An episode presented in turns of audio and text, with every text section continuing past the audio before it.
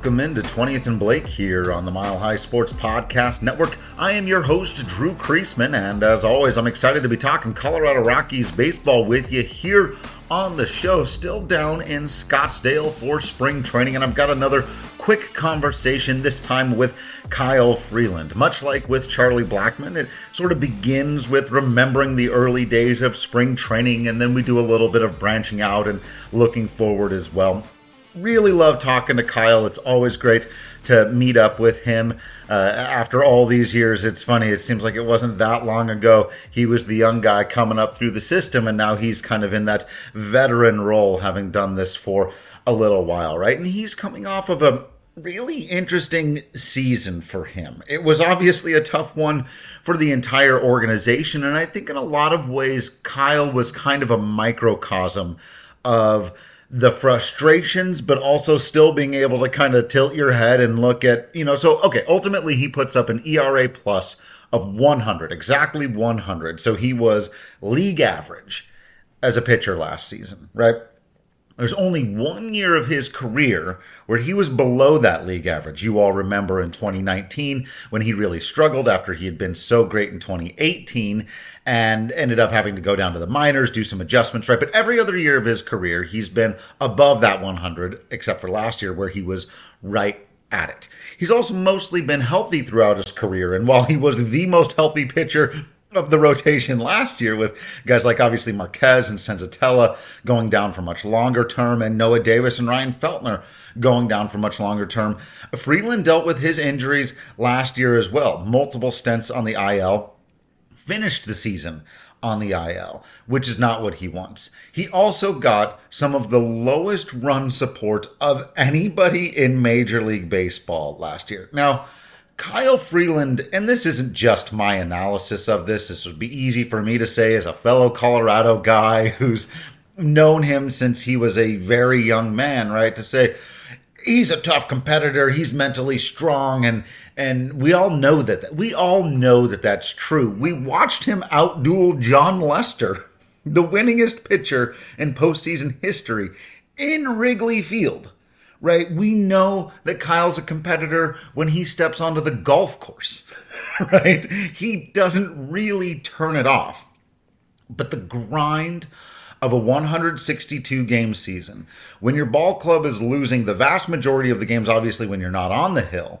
And remember, for the first couple of months of the season, the Rockies had whoever their fifth rotation starter was, whether it was Ureña or Lamet, was statistically the worst starter in baseball right? And so Kyle at the front of the rotation, he was almost always getting the ball the next day after a big, tough loss where the bullpen probably had to work four or five innings, right? So no matter how he was doing, how he was feeling, there was, I know he put so much pressure on himself to try to go out there and win every single ball game last year. And then on top of that, to not get any run support, to have that kind of whack a mole situation where, quite frankly, one of the ways the Rockies could have avoided 100 losses last year is if they had just sequenced their runs better, scoring when Kyle Freeland was pitching. Because by and large, especially in the first half of the year, he pitched pretty well. And they just didn't play well enough behind him to win any ball games. And I know that that kind of grinded him down, and I think it had to do something to do with the way the season ended. This is one of those touchy feely sort of baseball analysis things, but I do get the sense that had the year been more competitive, Kyle would have been better. If that makes any sense, I think it's not not that you, you mentally give in or that kind of thing, but I think it just on anybody, the grind would wear you down, and I think it did with Kyle a bit last year. I'll be very curious to see if he can have uh, it's interesting to call it a bounce back year because he had a down year by his numbers, right? His career, uh, excuse me, ERA plus is 112.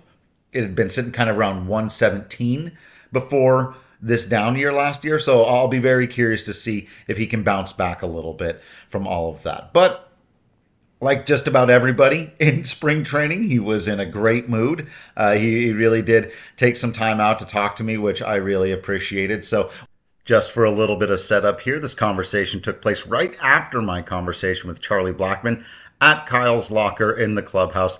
And if you hear some yelling or maybe a little bit of singing in Spanish in the background, that is National League All Star Game MVP catcher Elias Diaz having a little bit of fun. And if you speak Spanish, maybe you got a scoop here because I don't know what he was saying. But thank you all uh, for listening into this. Without further ado, here's Kyle Freeland. What do you remember most about your, your first time at spring training? I remember um, when I first got the call that I was going to be invited to spring training. Um, Zach Wilson called me. I was living with Jeff Hoffman at the time. We got the got the call at the same time, pretty much. We were both told that we were going to be going to our first big league camp. I remember where I was sitting. I remember, you know, you, you feel like you're in the big leagues. You know, when you when you come into your first big league camp, you know, you got big leaguers around you you're in the nice big clubhouse. You're working out on the on the big fields in the stadium, stuff like that. Um, a little intimidating as well. I mean, you're. I was 22 at the time, um, and yeah, ner- nerves were going, um, but it was like super exciting knowing that you know you're you're moving in the right direction Yeah. and, and and you're excited to you know get your first outing against against big league hitters and stuff like that. But uh, it's, it, it's, it can be a little intimidating. Was there anyone in the clubhouse in particular? Because I can remember when I first started covering the team. I was pretty young. I wasn't yet intimidated by guys like you or Nolan just yet. Yeah. But, Cargo, when I walked in, I saw that's Carlos Gonzalez. Yeah. You know, I was like, so was there anyone that you had that kind of? Yeah, I mean, uh, you know, uh, Cargo is one of them. Um, you know, seeing Charlie, uh, Nolan, DJ. Um, I know at the time that was my first my first big league camp was the year Story broke with the team, so I, I knew a lot about uh, Trevor. I knew that he was you know one of our top prospects. You know, incredible talent Yeah. uh, on the infield and, and, and in the box. Like those guys were like the, the intimidating kind of like I've watched you on TV. Mm-hmm. Now we're sharing a clubhouse together and we're sharing a, sharing a field together. Um, yeah, the, the that at the time, you know, those guys in our clubhouse, and they're- still are superstars. But Yeah. uh, you, know, you, you walk in, you know, the realization of kind of in the big leagues right now. that's kind of their you. team right Yeah. now. Now that's that's your team. Yes, Yeah. exactly. That's so cool. Um, as far as competition on the field goes, you know, obviously a major league debut is a big moment, but that's not the first time you faced big league No. competition. So, what do you remember about that part of it? Yeah, I think I was. I think I had my first outing in camp. I think it was in Goodyear against Cincinnati or Cleveland, Cleveland or yeah. or something, something like that. Um, and I believe I threw the fourth inning, something like that. And I remember, you know, got got ready way too early in the bullpen. Was way too excited. Was giddy to get out there. I remember, you know, getting getting on the mound and just just thinking like, you, you got to do great. Like like you, you don't want your first true kind of like big league outing to go to go south. You want you want to feel that success immediately and, and build off that. And you know, I had a good outing. I think I got um, a couple strikeouts. Uh, maybe gave up a base hit, but you know, overall it was a good outing. Uh, felt really good, looked really good. Um, but it was nice, you know, having that success and then come and sit in the dugout and just kind of breathe Yeah. and be like, all right, I, I got I got that over with. And then, uh, sure enough, I think it was like three days later, uh, got sent down to the minor leagues. Um, But uh, no, it was it was a good first taste, and then I was fortunate to get uh, called back up to make a spot start later in camp, um, and start a game.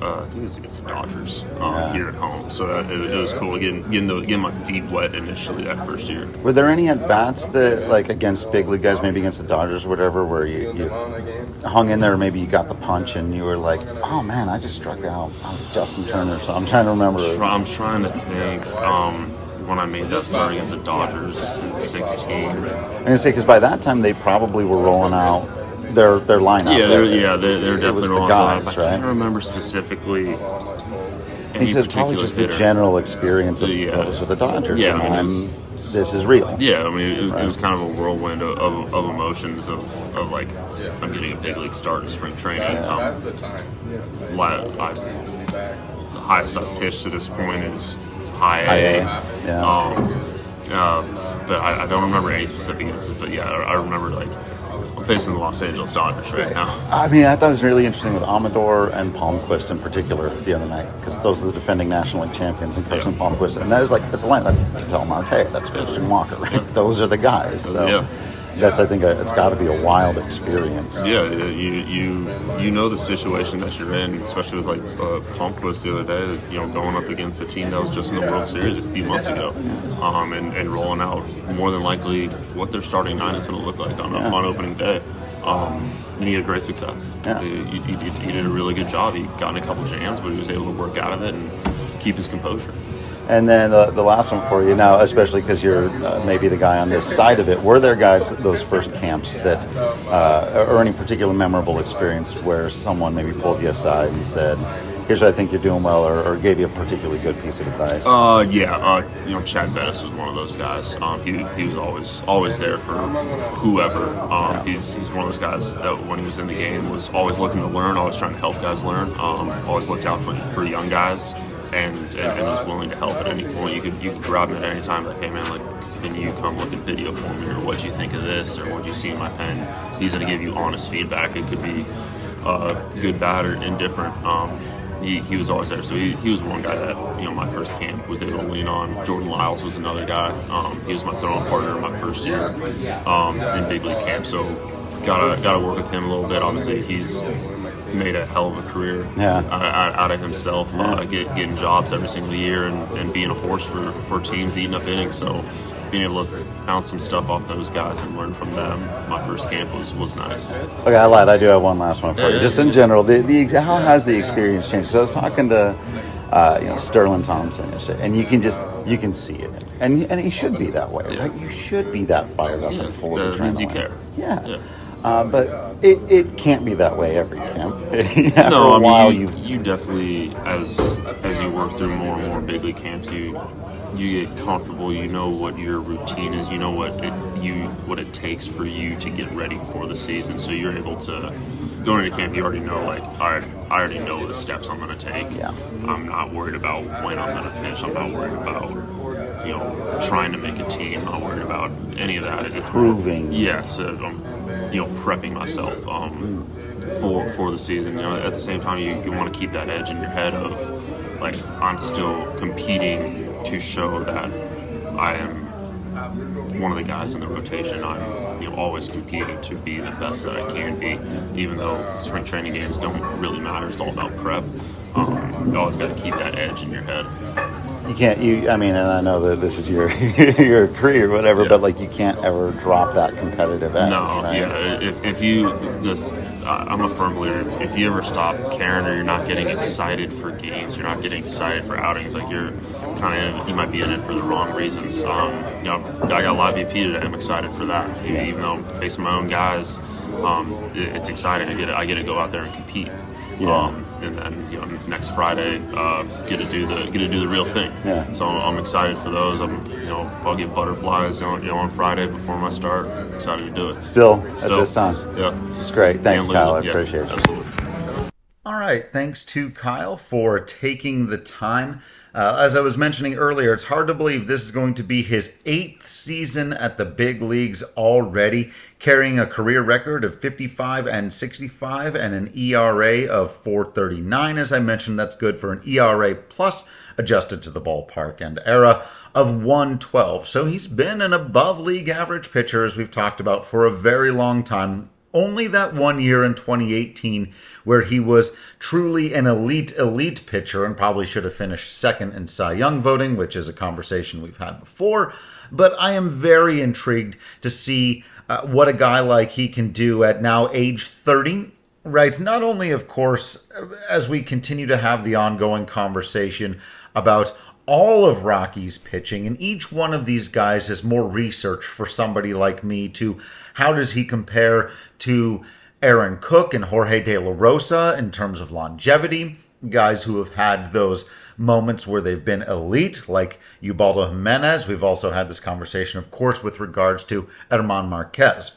But now that Kyle Freeland is on the other side of 30, right? And the other part of, uh, of this, of course, is that he signed that contract extension a couple of years ago, remember? So he's one of the few guys on the team who really is locked in for the foreseeable future. He's locked in completely for 24, 25, and 26.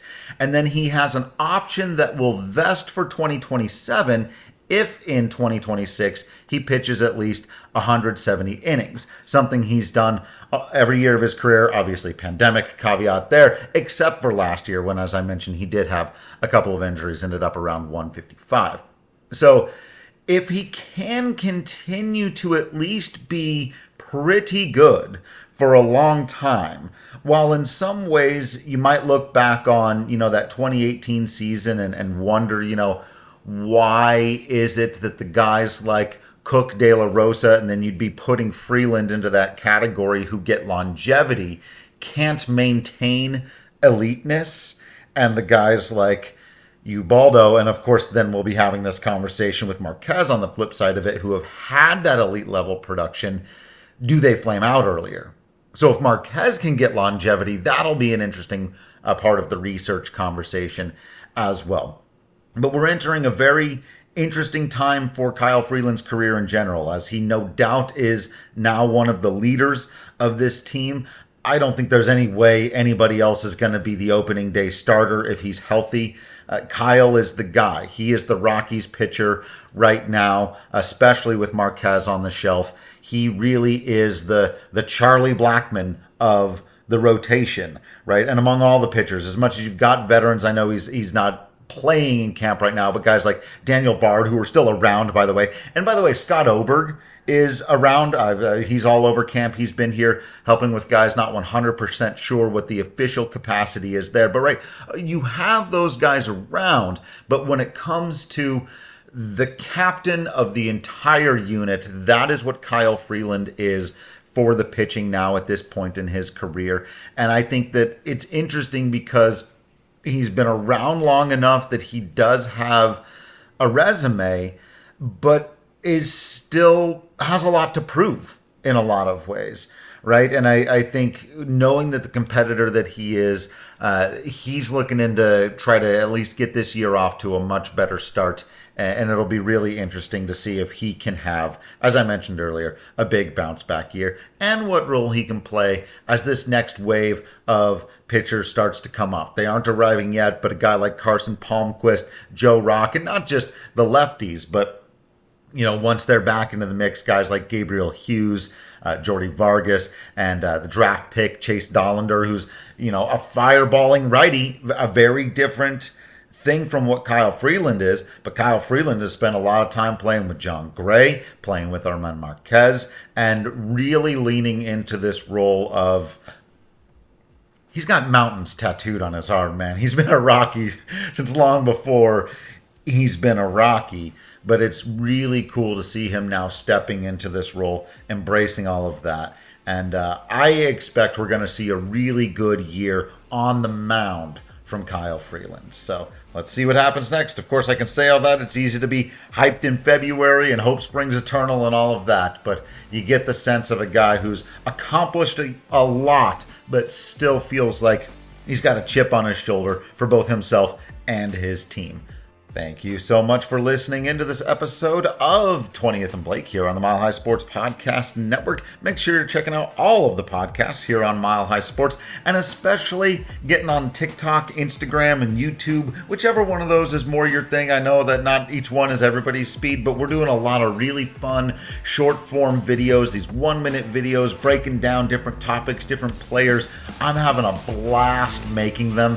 Uh, people seem to be enjoying them. So if you haven't checked them out yet, if you're not on those, I do highly recommend and also really appreciate if you would check us out again on TikTok, Instagram, and YouTube. Follow Mile High Sports and Drew Creasman on all that stuff. All right, that's enough of that. Thanks for listening in, and I'll have a bunch more of these coming your way from spring training. Until next time, you can continue to be absolutely awesome out there. I will continue to be absolutely Drew Creasman in here, and until next time, I will see you at the ballpark.